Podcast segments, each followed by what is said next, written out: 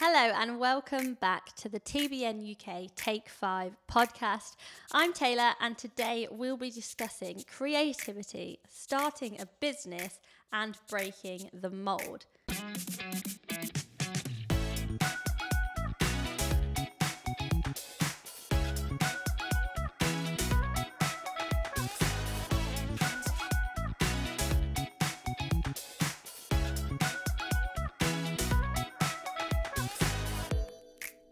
Starting a business and stepping out can be a really daunting thing.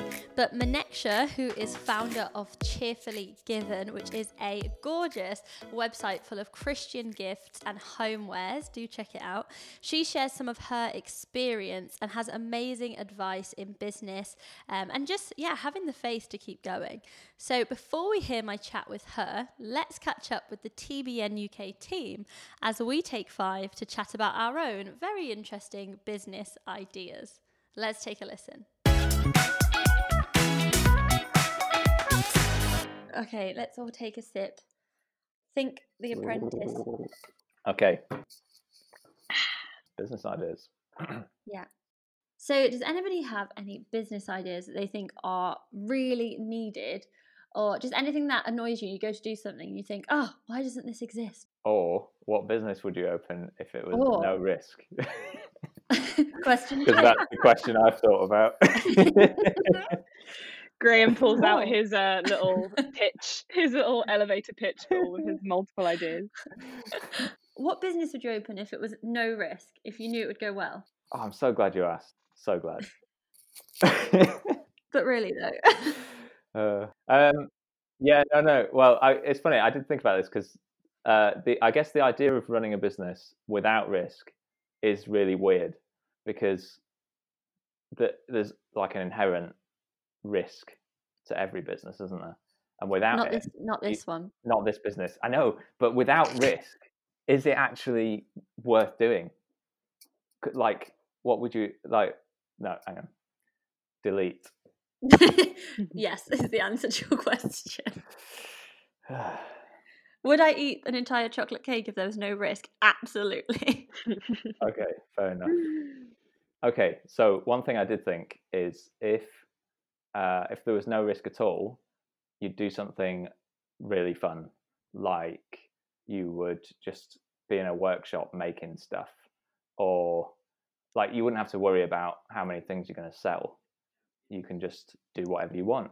So you could go and live in, in Machu Picchu and be a farmer on the side of the hills.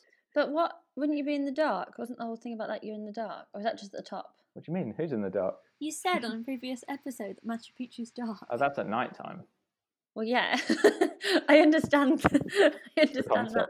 Yeah. No, I'm, I'm just saying you could be anywhere in the whole world. You could be a farmer, which is inherently quite a risky job, and you'd be outside. You'd be, but you could choose like an amazing part of the world, and because there's no risk, presumably everything's going to grow, no problem, and sell, no problem. Hmm. So easy peasy. Okay, maybe I need to change the no risk to you have the startup funds, but the success is up to you. Oh, okay, so not. so it has to be good. world. I see. No, it's not a magical world. It's um, you have to actually do well. Can I just tell you, this is maybe off topic, but I uh, I once did a an interview at Glasgow School of Art, um, and we sat around this table, and um, we had to. The brief was to come up with a fantasy um, scenario, right? And bearing in mind this is an interview for a design degree, everybody around the table, we're all sitting and drawing all our ideas and stuff, and they give us like twenty minutes or something. And at the end of it, they they turn to me. Uh, we're going to start with you, Graham. Okay. And my fantasy scenario was a drawing of unicorns flying through space. And I tried to talk about this scenario for like uh, I got about ten seconds in when I saw everybody's face. The, the face is just looking at me like, "What is this guy talking?" about? and everyone else had done like fantasy designs, product designs, like things that would help stuff. the world, real things. Oh my gosh. And you're there with the unicorns. I didn't get in. You're That's actually quite funny, Graham. You know. Oh, thank you, Taylor. I feel like you're a Karl Pilkington. Yeah, that's what I'm going for. I just, I just really can't believe you had um you thought of unicorns. Like where yeah, was your brain? Fantasy, they said fan- they used the word fantasy. I'm sure of it. I'm pretty sure. Wow. Straight That's to amazing. Yeah. Anyway, What that's for- off topic. That's fine. What frustrates me is that I feel like we're constantly inventing new things. Mm. Um, I don't know if I've said this before, but it just really bothers me. Like things like um, like floating cars. You know, they've like done that with magnets and stuff. hmm But all I want is someone to give me an umbrella that works and doesn't blow back in the wind. Like, why are we Oh. putting so much investment into floating cars when One we haven't mastered the umbrella? It exists. It, The, where, the where working it? the working umbrella is um, it's designed in Wellington, which is the windy city, Right. and it's um, the top of the umbrella. It spins on a ball bearing, so it basically turns in the direction of the wind. Wow, that's it's smart. amazing. oh So- my goodness, like a Dyson. Uh, The Dyson ball. Dyson, what's it called? There's a ball. Well, anyway, yes, I like the just idea. like a Dyson, except an umbrella. Yeah. Essentially, yeah. I always have design ideas. I like. I've got a Trello board. If you know what Trello is, so hopefully you guys do because we use it. we do now. um, yeah, I've got a list essentially of so many ideas, and what I've realised is ideas are cheap, and it I need that uh, no risk ultimate startup fee that you're offering Taylor in order to do Yeah. some of my ideas. What's your best nice. idea? Oh, or do you not want to say in case someone nicks it now? Well, I, I thought of a couple that I don't mind sharing because they pretty much exist or they're impossible. So um, one of them is I live in a really noisy part of London um, where you know if you in the summer if you have the windows open then you can hear people murdering each other and stuff. so I want to have the windows open but not hear what's going on outside. So my idea is these kind of curtains that let airflow through but don't let sound waves through. Yes. Ooh. It's impossible. Is it? Yeah, because sound waves Hmm. travel through air. Yes. So, well, that's probably not very Mm. scientific what I just said. So don't write. Well, no, because yeah, because so many things can like muffle sound Yeah, when air still gets through them. it would be don't know. better if it was muffled screaming rather than just screaming. It would be an improvement. I also thought of uh, like Nescafe. You know how you use um, cartridges all the time, and you're just throwing them in the bin. I thought Mhm. you could make a Nescafe cartridge that you put coffee into, seal it up, and then you can reuse it. What's a Nescafe cartridge? Oh, do I mean Nescafe? Do you mean espresso? I mean Nespresso. They do that. Yeah, they've got reusable pods and different. Well, I knew that- that. That's why I put it. That's why I'm mentioning Okay, it but, But but I thought basically you had the idea. ago. Oh, yeah, yeah, yeah, yeah. It is horrible when you think of an idea and it's actually really good, and then you realise you have no money, so you can't make it happen. waiting for someone else to do it. Sad. Aw. So if anyone wants to sponsor our ideas, just Yeah. write to uh, info at tbnuk.org. yeah.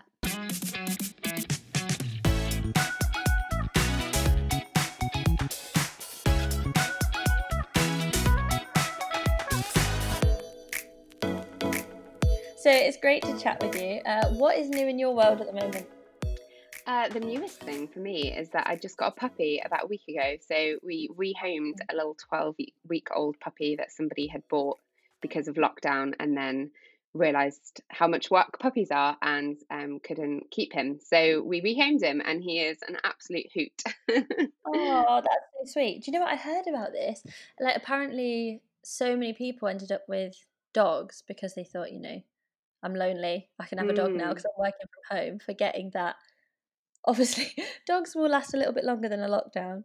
Yeah, hundred percent. And the, I think the RSPCA did an article, and it said like in six months there's going to be like a major issue with dogs needing to be rehomed because so many people, uh, like basically don't want to keep the dog long term. It's just sort of to get them through this lockdown period. So stay tuned for lots of puppies and young dogs available for rehoming at the end of 2020. Oh, do you know what? I really want a dog, so I'm going to hold on to that. I keep trying to convince my husband, Nathan, but he's not too sure. I don't know if the So- finances will stretch, so maybe that's a good option for me.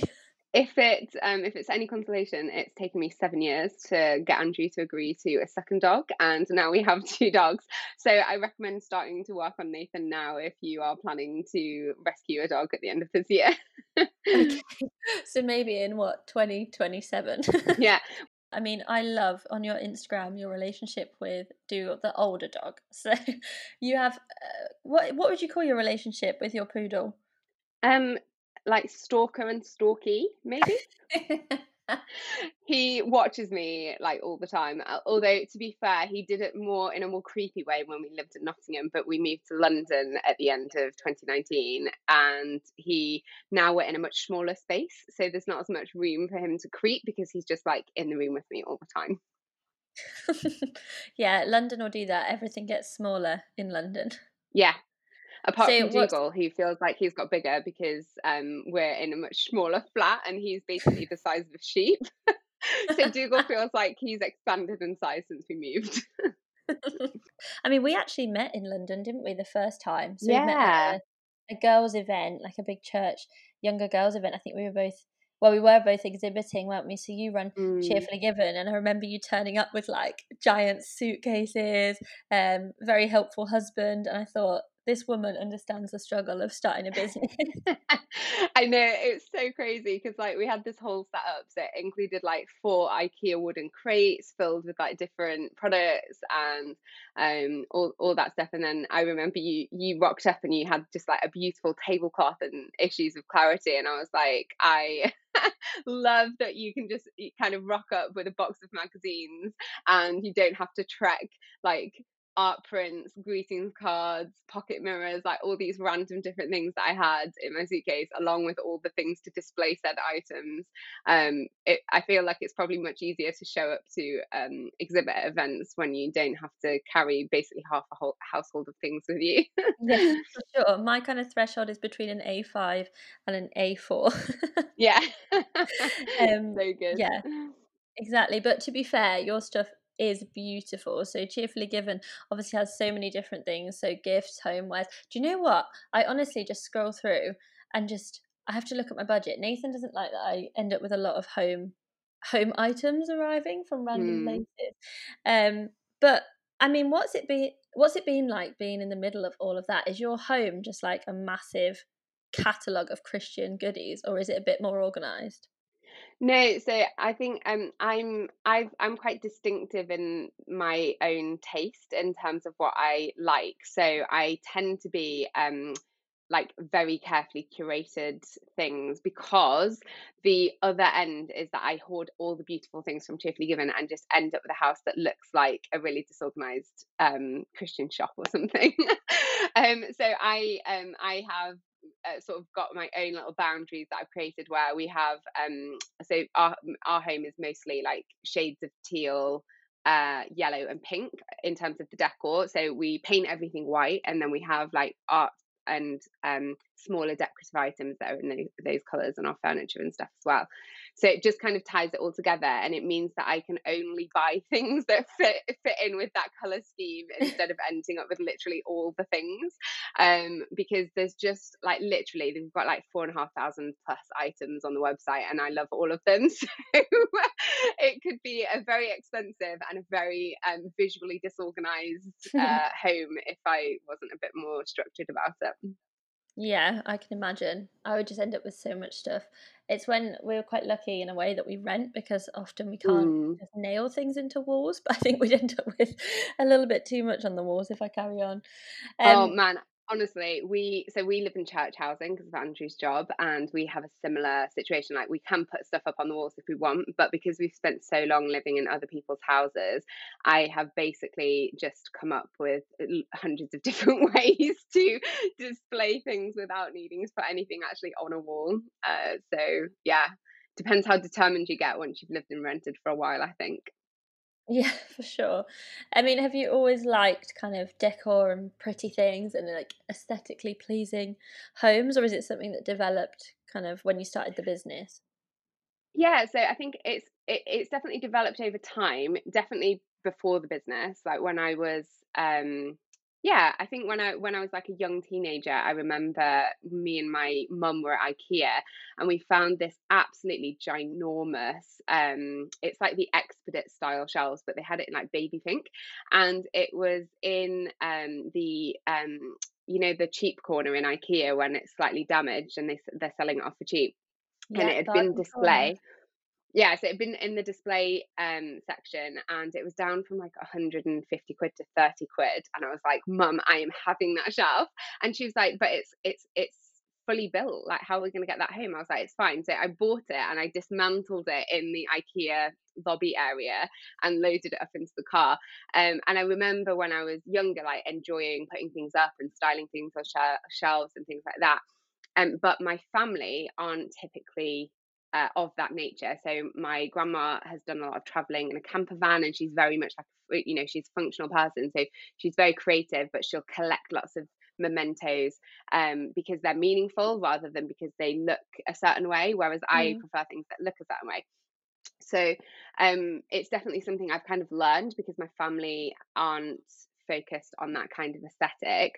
Um, and I just love um, color and um, making things look beautiful. Um, my Turkish family, so I'm half Turkish, and my Turkish family, uh, like Turkish interiors taste is quite something.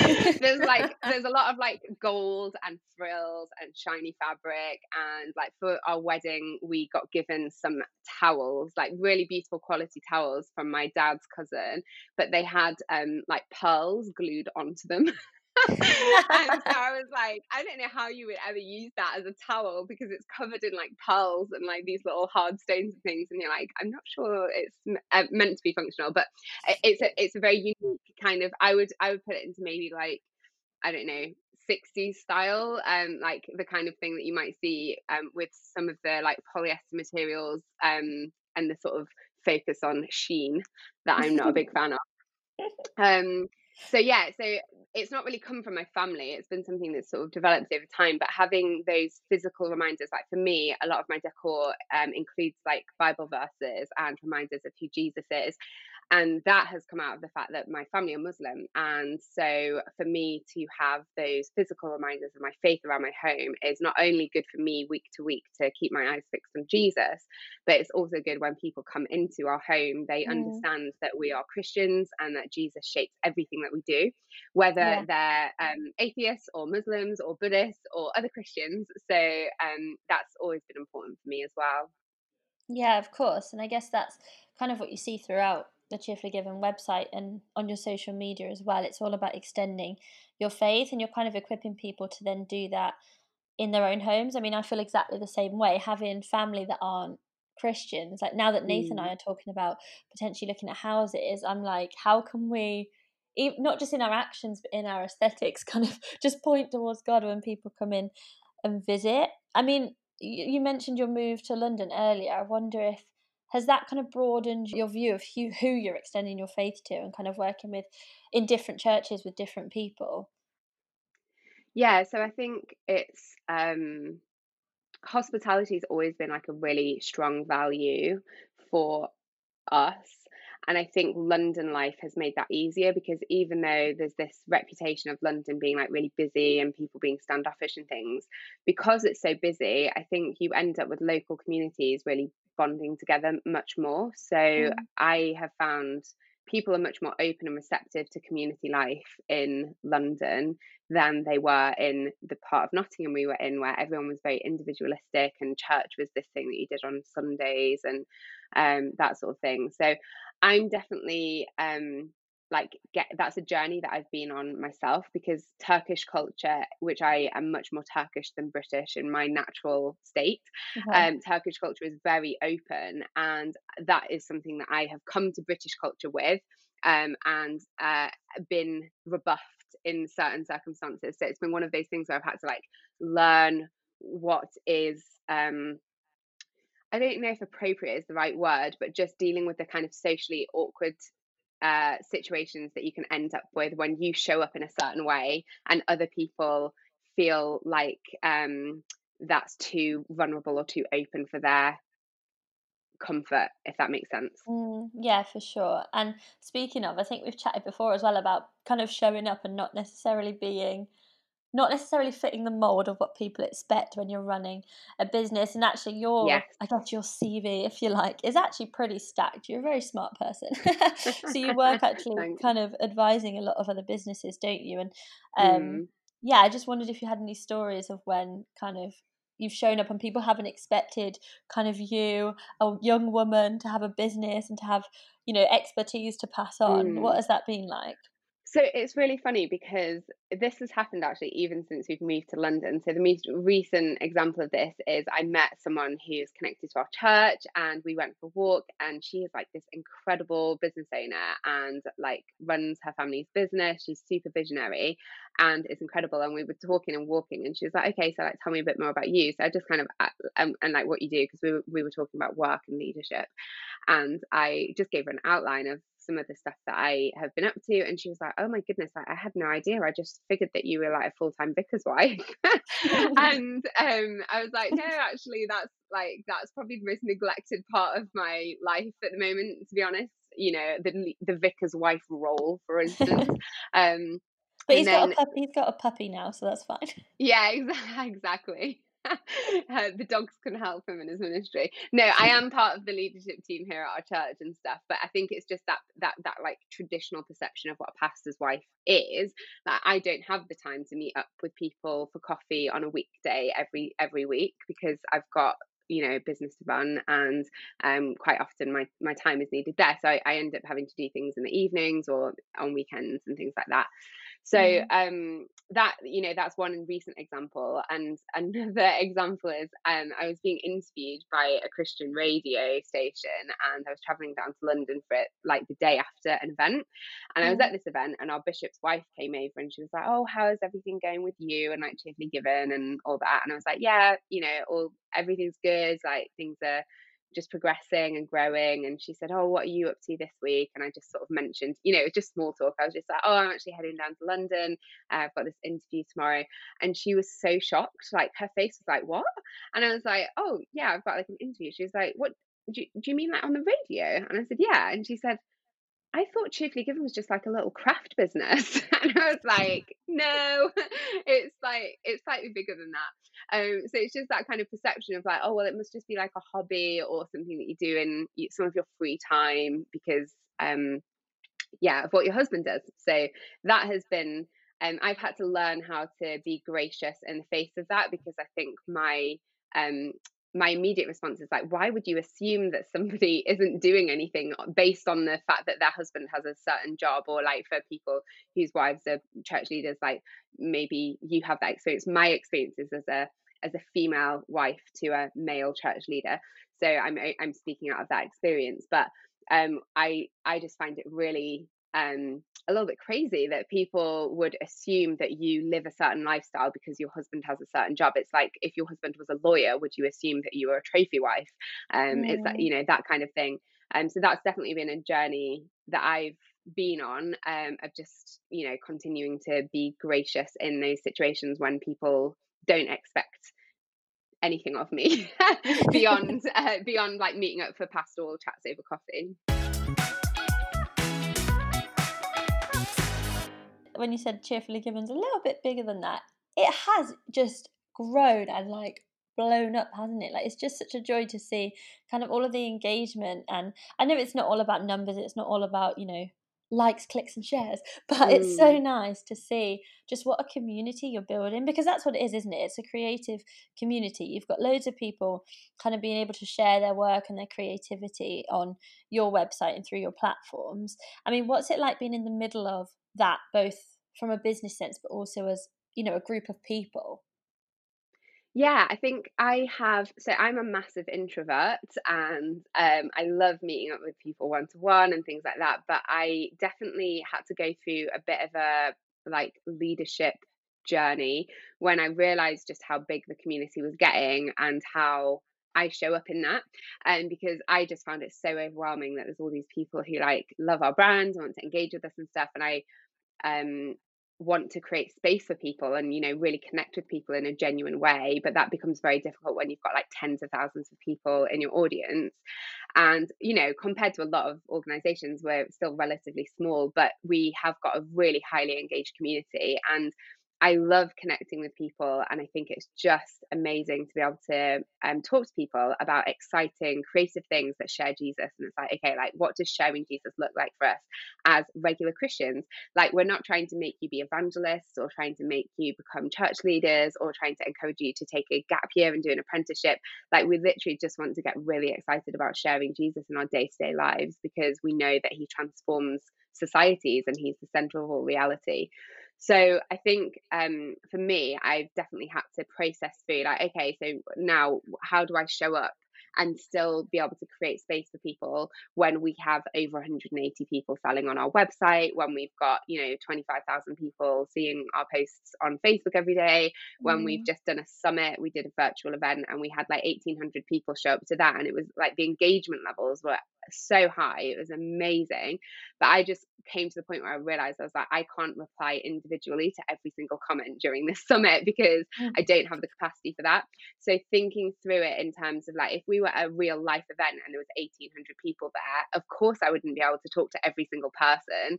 So mm kind of understanding that in a digital sense as well i think we can put a lot of pressure on ourselves to like reply to every single thing um and and actually that's not that's not real life in um in person but that's it's also really difficult online as well because typing comments actually takes a lot longer than speaking verbally to someone so um yeah i don't know if that answered your question really it was just a few thoughts that i've been i've been mulling that over since the summit in june because um again like when your heart is for like hospitality and creating that space and making sure that people feel seen and encouraged and and part of something you want to do the best job of that and yeah. you it gets to a point where like it's beyond you as a single person and it's like how do we um continue that culture as a whole community of people so that the burden doesn't fall on one particular person because that, that's not the vision for that's not the vision that Jesus has for the world, is it? Like he sends 12 disciples out to reach all nations and right. um, he gives like church full of people, the body of Christ, like full of people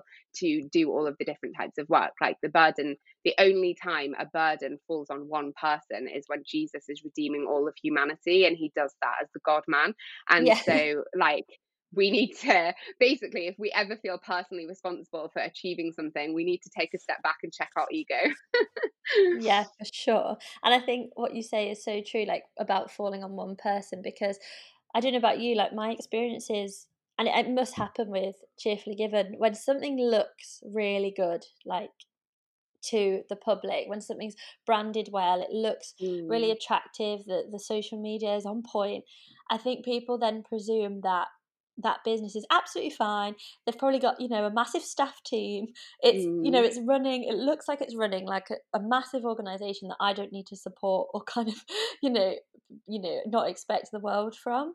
Where, mm. you know, I've seen you carry a lot and actually people forget sometimes that with what are small business, even if they're big to the world, mm. um, you know, it can be a struggle and, and actually you've got to have those limits and those realistic kind of expectations of yourself like you said about replying to everyone or how much you can do in a month or mm. you know mm. whatever it is you just can't be too hard on yourself i mean it's got to be tiring hasn't it yeah it's definitely like it it was it's definitely tiring for sure and i um worked in the business on my own until sort of the I, it was like the start of 2019 i had started to have regular support for i've got someone who does like 10 hours a week helping me with marketing and someone else who does like 8 to 10 hours a week just ad hoc kind of admin support and just helping with some processes and things like that mm. um and so up until you know up for, for the majority of our growth it's actually just been me behind the scenes and i also work as a marketing consultant so it's not even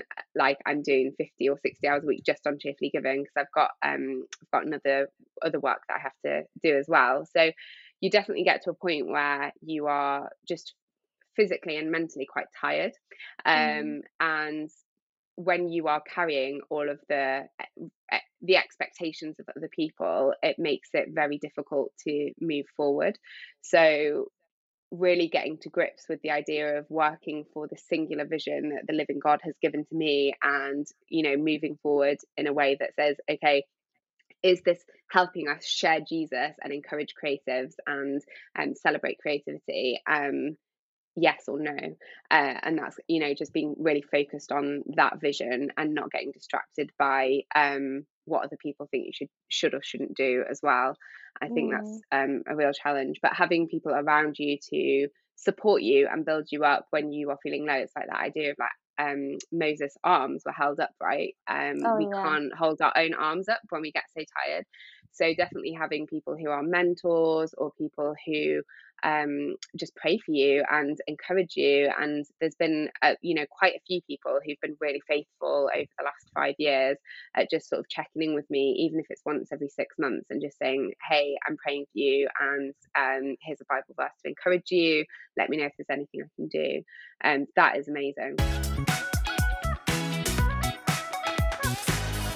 I wonder if if somebody is listening that wanted to start a business, maybe they've got a burning vision or, or an idea. Um, I'm going to nab some advice from you now. I probably should probably be paying for this. Um, do you have no, maybe awesome. like three kind of tips or things you should have in place like before you start? Um, I'm thinking kind of you know you're marketing expert mm. and branding and things like that. Like what what things should you have in place before you begin that process? So I think for me, it's not a tool so much as a trait that you develop. Uh, resilience is so important when you're starting out on a project because, especially if you're more creative, which are typically the people that I've worked with the most, um, it's creatives tend to be very optimistic and visionary. And so we'll have these like big ideas for what could happen if we start our own business. And then when we start them and actually things grow quite slowly or there's a lot of teething problems it can be really easy to just give up and say oh i don't think this is god's will for me. Um, but there's um, i think it's in like 2 peter i can't remember but the whole idea of um, uh, it's suffering and then glory. And we see that with jesus like he um, suffers through death on the cross and comes out into glorious resurrection and brings all of humanity and creation with him. And so um, when we come to business we expect glory without suffering so often. Um, but actually the pattern of life is that we do struggle for a season before we see that breakthrough. So i think um, resilience is a really important thing to cultivate mm. or to be aware of because when you first start out you might not have resilience but it's just remembering that when things happen that discourage you it's like okay but this isn't the end of the story. There's always tomorrow, and um, that has been something that has served me really well. Um, yeah. The second thing I think is just being really aware of what your skills and gifts are as well. So there's a difference between doing something as a hobby because you enjoy it and doing something as a professional because you are very gifted in that area and have spent a lot of time becoming an expert in that that space. So mm. when you commit to to running a business like are you committing to be an expert in that particular uh, uh, in that particular space. So, if you are wanting to start an illustration business, for instance, are you committing to be a professional illustrator and develop your illustration skills to a professional level? And um, if you're, you know, for you, you're a, you run Clarity as well, and you've got um, all of that incredible magazine uh, publishing and editing experience, but that's a journey that you are committed to. And um, mm. for me as a marketer, I'm committed to my professional development as a marketer, and I keep up to date with industry trends, and I read a lot about marketing. Um, so that um, that idea of like um, gifts and skills and just being quite self-aware in that um, there's a few things there's like a spirit if you if you google spiritual gifts quiz there's mm. like um there's like a spiritual gifts quiz that you can do and it's something like the myers-briggs type thing but from a um, spiritual perspective and like when i did that my top things came out as like hospitality and generosity which is what my business is all about like at the heart of my business is um like well uh, no that was it it was encouragement hospitality and generosity and then when i look at my business i'm like actually those three things are like core to what we do mm. so um understanding how your whole person fits into what you want to do as a business is really helpful as well because if your skills are around um encouragement and generosity but you want to become a lawyer for instance that isn't necessarily going to um, gel with your core vision and values if you're going into like quite a corporate workplace for instance mm. so that's a really off the top of my head example but just um is again something that has been really helpful for me to keep going and then Yeah. I think the third thing is to seek out ment- mentors. So for me, um, learning from people, um, I always um, like to be the most stupid person in the room. so if I can put myself in a situation where I have, like, I'm the most inexperienced and I know the least of anybody in a room, then I know that that is a learning opportunity for me to grow in my faith, to grow in my leadership skills, to grow in my business, to grow as a person. Um, and so for me to seek out people who know more than me, um, who are willing to answer questions, who are willing to, um, yeah, support support that, and quite often that's in a paid capacity. You know, like I pay for coaching and mentorship as well. Um, but even in your, you know, in your church family, you'll have people who um, want to, who see your skills and who want to invest in you and pray with you and who uh, want to support you. So those are the three things I think I would recommend resilience, being really confident of your skills and gifts, and seeking out mentors. No, that's amazing. I absolutely love that. I feel like speaking to you is always a fantastic kick up the bum. I don't know, can I say kick up the bum? I'm saying kick up the bum. um, it's just such an encouragement because I just love what you said as well about being committed to becoming like an expert in the field or committing to taking that skill to a level where you're going to run a business because I Mm, think that's different to saying you know becoming one overnight but being Yeah. committed to the journey because i think there's so many checkpoints where you're like did i do a degree in this like am i what is going on Mm, you know am i there yet oh i've made another mistake but actually it's when you're committed to always taking it to the next level and growing and learning from the mistakes i mm. think that's the distinguishing factor isn't it Yeah, 100%. And I, I don't have a degree in marketing, but I am globally a really good marketer. Like, you know, I'm I've worked with some really incredible businesses who are doing very big things in terms of impact and I've done that because I'm really good at what I do but I didn't learn that at university. I didn't study it at all. So um I don't say that to brag. I say that to say that like when you're committed to developing that's literally all that matters. Like you don't need to have got any kind of professional even professional experience you know when you're first starting out if you're commit if you've got commitment to learning and to um growing in in that journey then that's all you need. Right. Um so yeah just i guess i think we quite often get caught up in this idea of like strengths versus weaknesses and we see that a lot in interviews for uh, work and for jobs and things like that and it's like what's your biggest weakness? Because we you know and and it comes from a place of like oh you know are you aware of it? Do you want to work on it and develop it? And i think probably what they're trying to get at is like does this person have a growth mindset? Are they self-aware? But I much prefer to look at like what are you good at or what are you really willing to work on to become the best at. And Mm. that is when you find your purpose and find work that is truly fulfilling because you're not um you're not constantly feeling insecure about the things that you're bad at. It's just somebody else does that. And we see that in the body of Christ, right? Some yeah people are really good at teaching, some people are really good at prayer, some people are really good at hospitality. We're not expecting everyone to be the whole body of Christ all the time. So I think just really understanding what our strengths are is is great, and also understanding like the reason. Um, it was kind of accidental, but I gave you those three um business business things, and none of them were um related to make sure that you've got ten thousand hours worth of experience in one particular area, or make sure you've studied marketing at UAL or something like that. Like because all of those things, like um, sorting out your finances, understanding how marketing works, developing a product range or a service range, all of those things can be learned, and you don't need to intrinsically have them in order to be a successful business. Um, right but the things that you do need to intrinsically have are things like resilience and um, external. So you've got some internal. That resilience is like that internal motivator, um, and it sort of um, helps you to move forward from an internal point of view and the mentors are that external motivator so when your internal resilience is struggling you've got external mentors who can help move you forward mm. um, and then that commitment as well is just like have you are you willing to crack on and do it great crack on and do it then yeah, for sure. I love that. And I think you're so spot on. It reminds me of like David in the Bible. I mean, God loves the unqualified, or at least Mm, unqualified to the outside eye, whereas the ca- the character on the inside is actually the qualification. You know, are you going to mm, stick at it? Are you going to stick with me? And I think that God that's the heart that God looks for. I mean, time and time yeah. again, he, he puts people in situations where, if you looked at the resource, the qualification, um, all of the kind of you know black and white things, they they were not ready for what God God was saying, but the character was there, and so He mm. brought them from strength to strength. I think that's absolutely amazing. So for you, as we said, you know, you've got thousands, thousands of followers and many shoppers, and I think I just wonder how how did that happen? I mean, would you say it's skill? Would you say it's miracle? Would you say it's both? Um, how did you see it kind of go from an idea to something so much bigger? So this is um like an ongoing.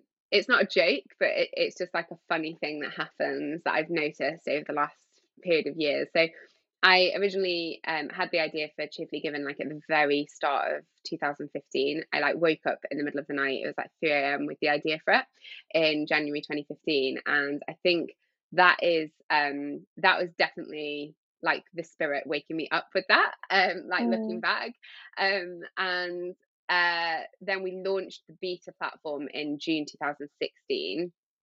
And when we launched the beta platform, I had been praying for this six months before, I was like, Lord, just give us 12 people who can really understand what this vision is about. Um, it'll show where we want to go and um, it'll just really, you know, um, give the outside world a taste of what's possible when people come together in community to do projects. And we launched with 36 people. And then um, a few months later, we did a Kickstarter to build our, our, our current website, which is the non beta version, like the proper website and we did a mm. Kickstarter, and I was like, oh, it'd just be great if we could raise five thousand pounds. And we raised fifteen thousand pounds, and then wow. we just did our summit. And I was like, "Oh, it'd be awesome if we could get five hundred people signed up." And we got eighteen hundred people signed up to it. So, um, basically there's like a few other situations as well like this is you know it's not just those three it's happened quite consistently in other areas as well but just that idea of like i'll have um I'll have like a little goal for something and I'll be like, oh Lord, please could you just give us this? And then he gives us triple. Right. and it's like just every like every time I'm I, I'm like, oh no, but like I think it would just be awesome if we could just do this. And he's like, no, like actually I'm gonna I'm gonna triple this and um give you everything that you need and more.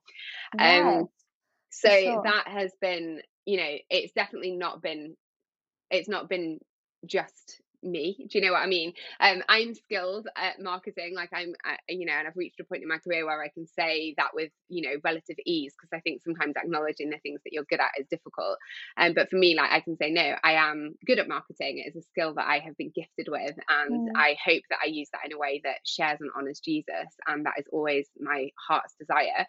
Um but the growth has been completely the lord's doing and um, somebody gave me back in 2017, I think it was, um, somebody gave me the verse Isaiah 54, verse 2. Um, and it's about clearing lots of ground, um, spreading your tent wide, thinking big, and um, driving your pen- tent pegs deep, and just really having this big vision of growth. Mm. And that verse has really stayed with me because I think, um, yeah, we can, you know, we can do that. We can clear the ground, we can drive the tent pegs, but you know, who provides the tent is the living God. So right. that has been something that, um, you know, it's not, it's not just um, about, it's not just about us so uh, that and we're, we're about to launch a, a, business membership for people and we've called it the tent peg collective out of that verse in isaiah 54:2 because it's meant so much to me as a on my own business journey and um, just that idea of uh, growth and expansion and having this really big vision of what's possible when you follow the living God. Um, mm. because mm. we can so often live in a space of um, like scarcity and doing things in a in a, like an apologetic way, and so we show up to our non-Christian friends and we might be a bit embarrassed to talk about the fact that we're Christians or that we're doing things that are for the kingdom, and actually when you um you know, when you look to the living God, he controls all of reality. Like all of the resources in the entire universe are at the disposal of the living God, and we are in his family. So he's giving us these visions, and like he can make that you know he can give us the resources we need whether it's time or energy or finances or community um he gives that to us um, so that we can continue to go out and just be bold in what we're doing. Um, and that right. has been a really transformative thing for my own leadership because it's just again it's releasing that idea of mm, it falls on me because it doesn't fall on me it's um i'm i'm holding up my skills and saying to the lord like what can you do with these like please right. take them and um let's share jesus with them uh, yeah. so yeah so it's a, it's a bit of everything isn't it? it's like offering up your skills and then receiving the mm. miracles really yeah. really cool it reminds me of you know in the same way you've got a scripture that you can hold on to and kind of take through with you. I love that. Um, it reminds me of Ephesians three twenty. You know, you can do mm. more than we can ask or imagine. Um, yeah. and that's it definitely sounds like your experience, which is so mm. encouraging. Just living in that reality, and I guess by the sounds of things, just talking about you know you put yourself out there for a Kickstarter, so to raise mm. the money from the public, you put yourself out there to find you know sellers, you put yourself out mm. there to do what what is a very strange thing, you know, a, a massive event over you know the internet because of lockdown and i guess what you're doing there is you're positioning yourself to be in a place where faith has to be the driving force and it has to be the stance because you don't know what's going to happen um, mm-hmm.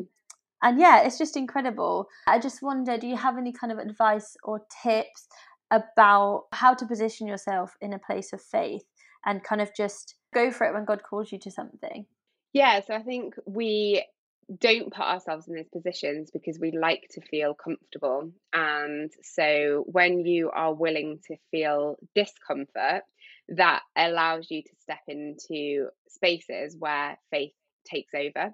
And um, so there's that really cheesy Christian quote, right, about um I think it's a quote from someone um I can't remember I can't remember who it is, so you, you might have to like credit this in the show notes or whatever. But um it's the idea of like faith is taking the first step even if you can't see the full staircase and i find it mm. it's super cheesy and cliche but i think like it is it is true it's like it's uncomfortable to press into the unknown and to move into a space where you're not entirely sure what could happen um, and i talked to Josie um, from ccn uk who um, does amazing community events for creatives locally and i talked to her um, when she was first starting out and i just said to her josie like what's the worst that could happen?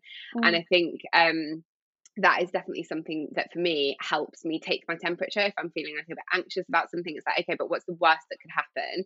Um so you know and and as you grow the worst that could happen actually becomes less bad if that makes sense. Yeah. so it's like uh, when you're first starting out it's like what's the worst that could happen? Well you know, I could lose everything and live in a cardboard box on the street. what's yeah. the worst that could happen? Well, I have to get a new job and work in a different industry, or what's the worst that could happen? Um, you know, that's been that's just been something that's helped me get perspective. It's like, what's the worst that could happen? Well, most often with these things, the worst that could happen is that your material or physical um, life might feel a bit uncomfortable for a while. But the best that could happen is that like hundreds or thousands of people could be exposed to Jesus and come to know mm. him and come to faith. And so I'm always thinking like, okay, what's the worst? What's the best? Like that's that's really helped me in sort of my most anxious circumstances. Um yeah.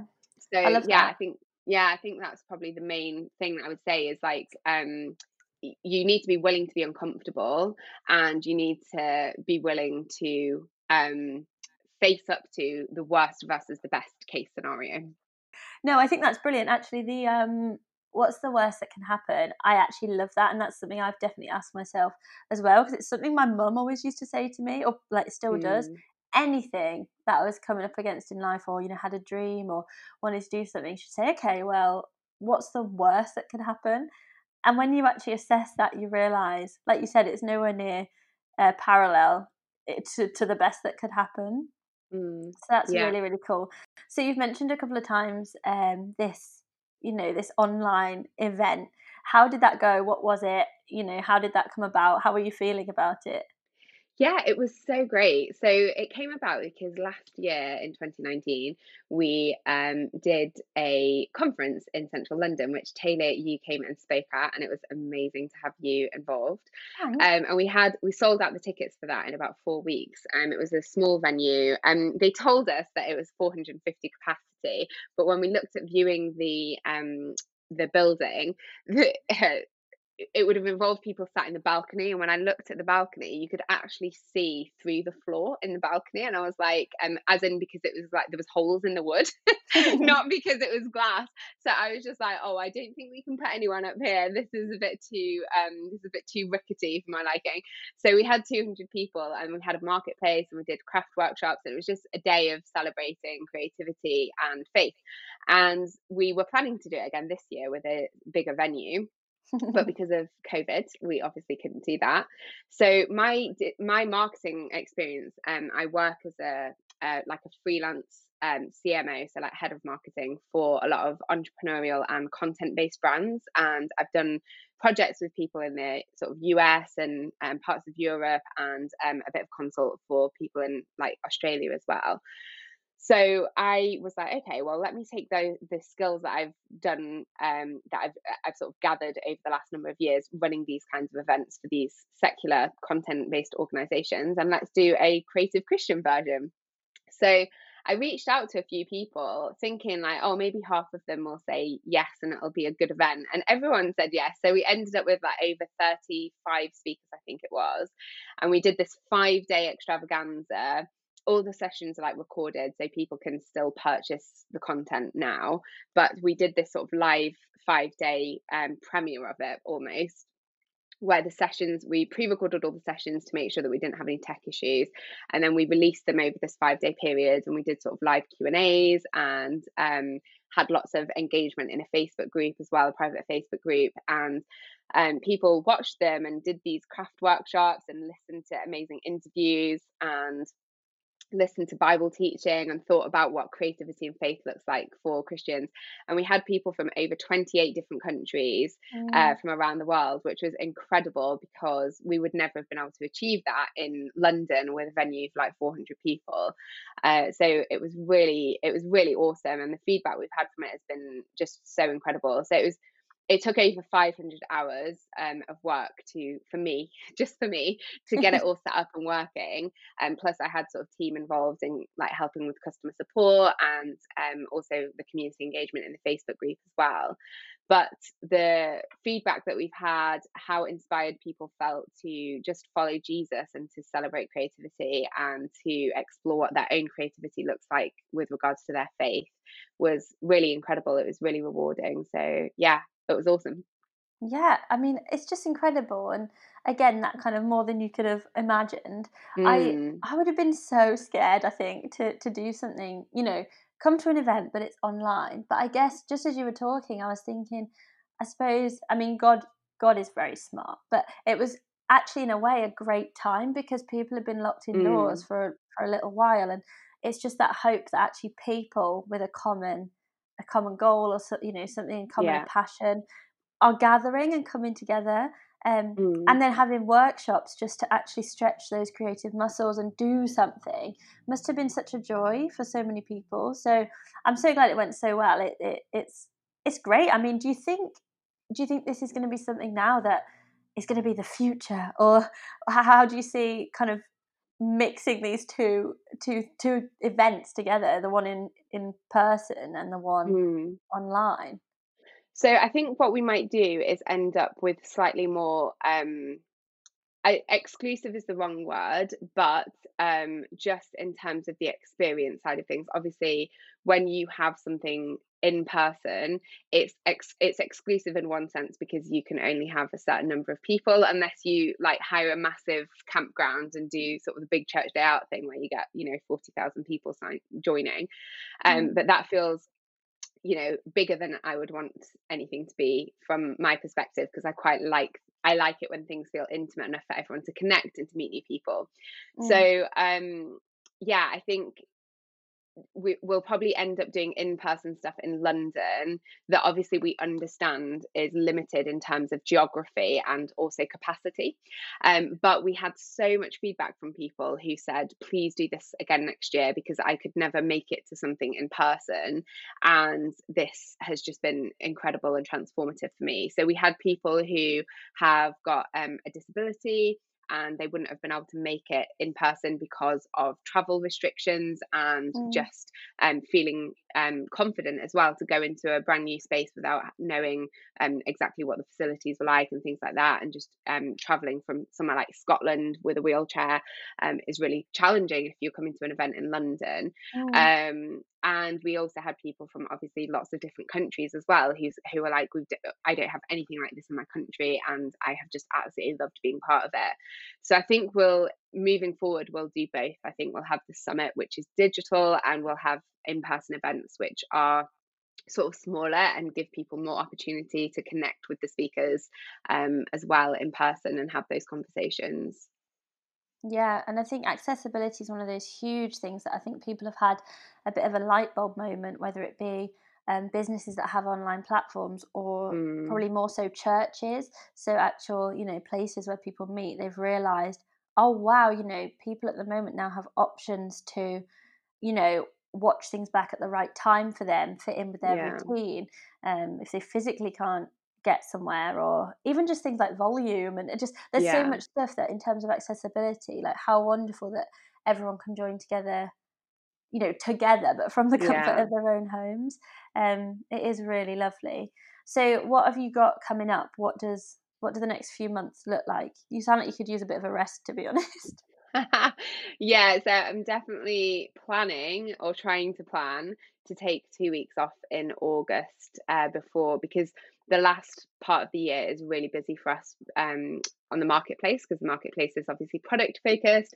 So uh, the run up to Christmas is always uh, three or four times busier than the rest of the year. Mm. So we've got that to um, prepare for in the next few weeks. We are launching our business membership, the Tent Peg Collective, at the end of July. So we're really excited about that. Um, that came out of a lot of questions that we get. We get a lot of like emails from people who are interested in starting a business or who've started or they're not sure what it looks like to be a Christian and also like make money. So that's been um, something that I'm really excited about just because of the kinds of conversations we had out of the summit and then, you know, over the last three years. And then um yeah, break in August, and then towards the end of this year, we just start getting really busy for that Christmas season. So we end up just focusing really on supporting our sellers through that, our seller community, because um, they are all small businesses, and it's a really um, t- tiring time, the run up to Christmas, for people who are creating and shipping products um, at a much higher volume than they do for the rest of the year. So Mm. that's um, yeah, that's kind of it in a nutshell really. I'm hoping that we're going to be launching a youtube channel in september because um, we want to be doing some more fun creative tutorials for different projects uh, that people can do at home and things like that as well but capacity capacity is always a challenge That's it. That's always the tension. It's like how many ideas can I fit in my head, but how many of them can I fit into my life? yeah exactly exactly so you we have we have big visions that don't necessarily fit into the constraints of time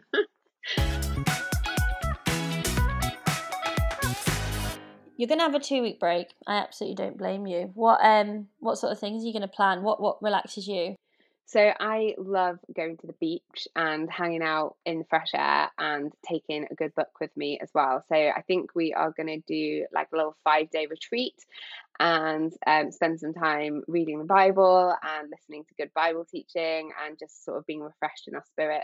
And then we might head towards the seaside and I'm going to take a little pile of books with me, I think. Oh, lovely. My first thought is fish and chips, but I'm always thinking about food. Oh, I love fish and chips at the seaside. I have to say, fish and chips. Like, I grew up in Yorkshire on the coast, and fish and chips was like always really good. And living in London, not only is the fish and chip, are the fish and chips like very, very poor quality, but they're also ridiculously expensive. It's like three or four times more expensive than anywhere else in the UK. Yep, totally agree. We're still looking for a fish and chip shop, and it's just not happening. Yeah, no, I think you just basically have to give up and like drive to the coast if you want good fish and chips. Although there is a really good place in Nottingham, so if we ever pop back and visit my parents, we tend to treat ourselves to fish and chips when we're in Nottingham. I don't blame you. Yeah, we've got a good place in the Midlands, so maybe it's just London. Yeah, yeah, it's just like the furthest point away from the seaside. I don't know. Anyway, um, yeah, if you've ever had fish and chips in London and written them off as a dish, then it's because you've had them in London. Yeah. and you should definitely try them somewhere else. yeah, for sure. Totally agree with you. Um, How so with that ev- we started talking about fish and chips in the middle of this interview. oh yeah, I think every single podcast that I've done has come back to food at some point. It's definitely yes, top of my list. amazing.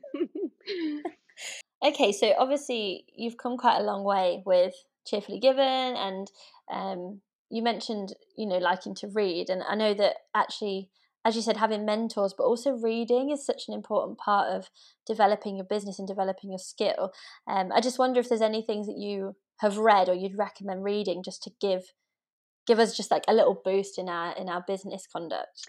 so uh, some of these I've read already, but I would reread them and they might be helpful for you if you're on a business journey at the moment as well.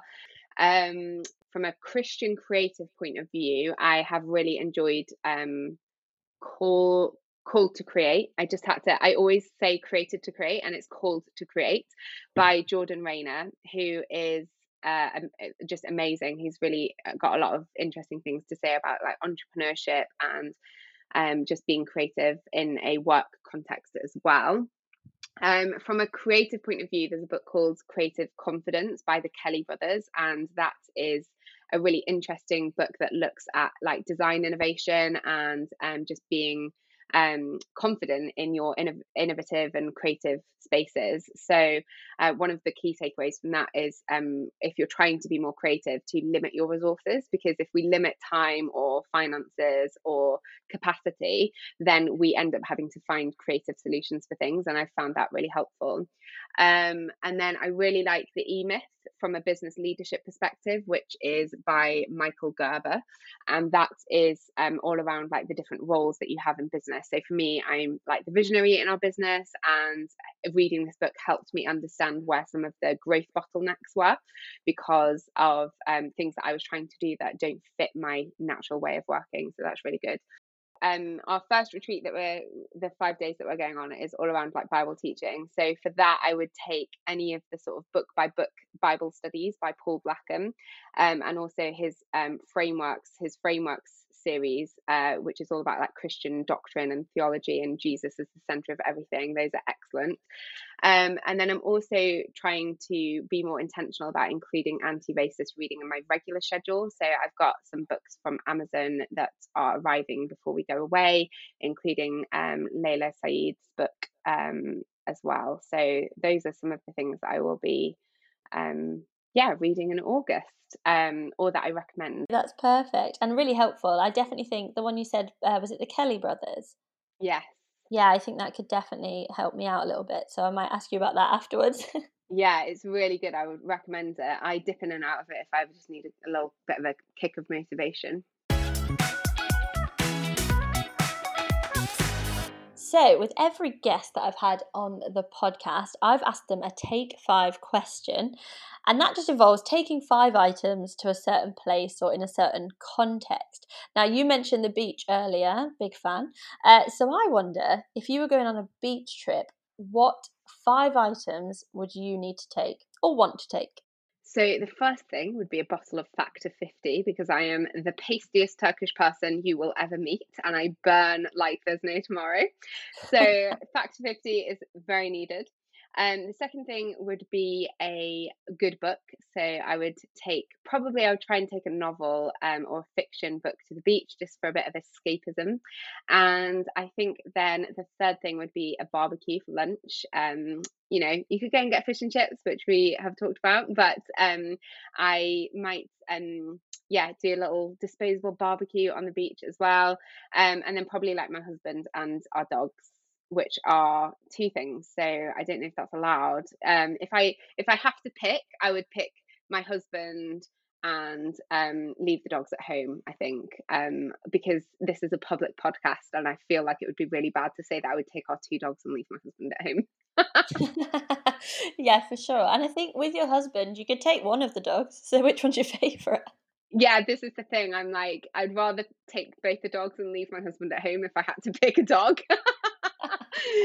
so yeah, Um, That's brilliant. to take the, we'd probably have to take the puppy because he's not as good at being left on his own at the moment. Right, that's fair. I feel like that's a very diplomatic answer. That's that's absolutely fine.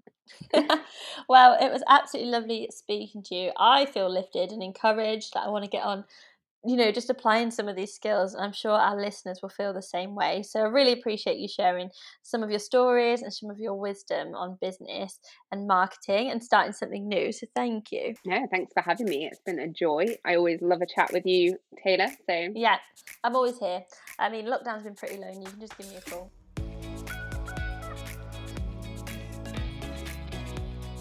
What an amazing podcast on starting a creative business. And the Creative Christianity Summit is back with Cheerfully Given, as Maneksha was talking about. So you've got a few days to get your tickets, and everything else, all of their amazing products, can be found at cheerfullygiven.com. So get over there before you miss out. And don't forget, you can stay connected with us at TBN UK by following our social media at TBN UK TV. We'll see you there and can't wait for you to listen to the next episode.